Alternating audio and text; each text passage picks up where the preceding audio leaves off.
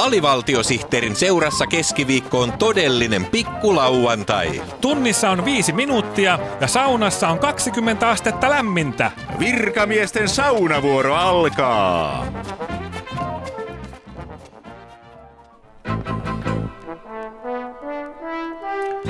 Politiikka-klinikka. Eli poliklinikka.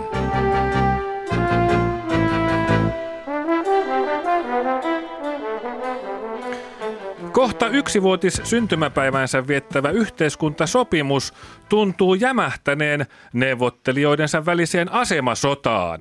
Liittokohtaiset soveltamisneuvottelut, kustannuskilpailukyky loikkaa, yhteiskuntasopimus. Mitä tavallisen ihmisen pitäisi ajatella näistä kaikista maamme kohtaloa ohjaavista pitkistä sanoista?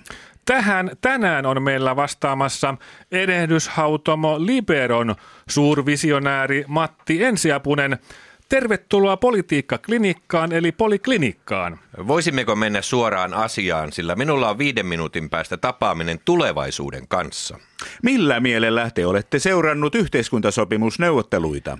Olen hieman hämmentyneenä seurannut, miksi tästä asiasta tehdään niin monimutkainen. Mm-hmm. Miksi käytetään niin pitkiä sanoja?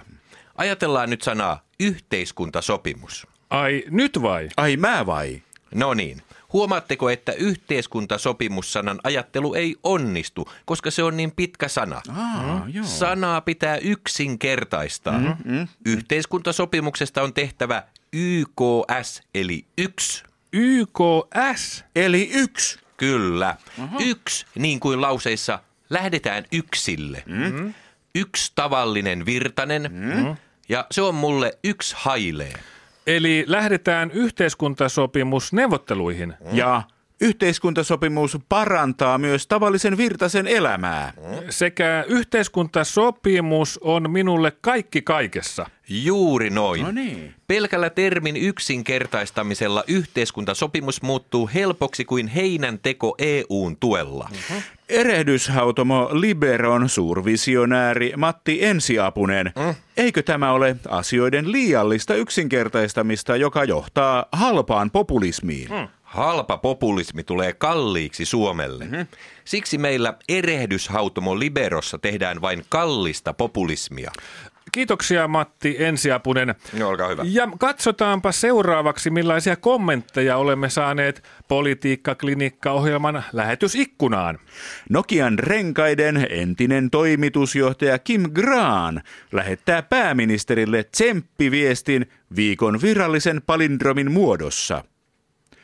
Äksyili Ekholm, lohkeili yskä. Graanin mukaan Nokian renkailla Suomen talouden pyörät saadaan pyörimään myös takaperin. Äksyili Ekholm, lohkeili yskä.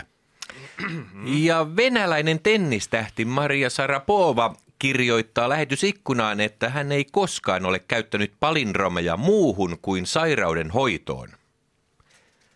Ellun isä, ärräpäät ne lentää, pärrää sinulle – Sarapovan mukaan hän ei tiennyt, että viikon toinen virallinen palindromi on kiellettyjen aineiden listalla myös takaperin. Ellun isä, ärräpäät ne lentää, pärrää sinulle. thank you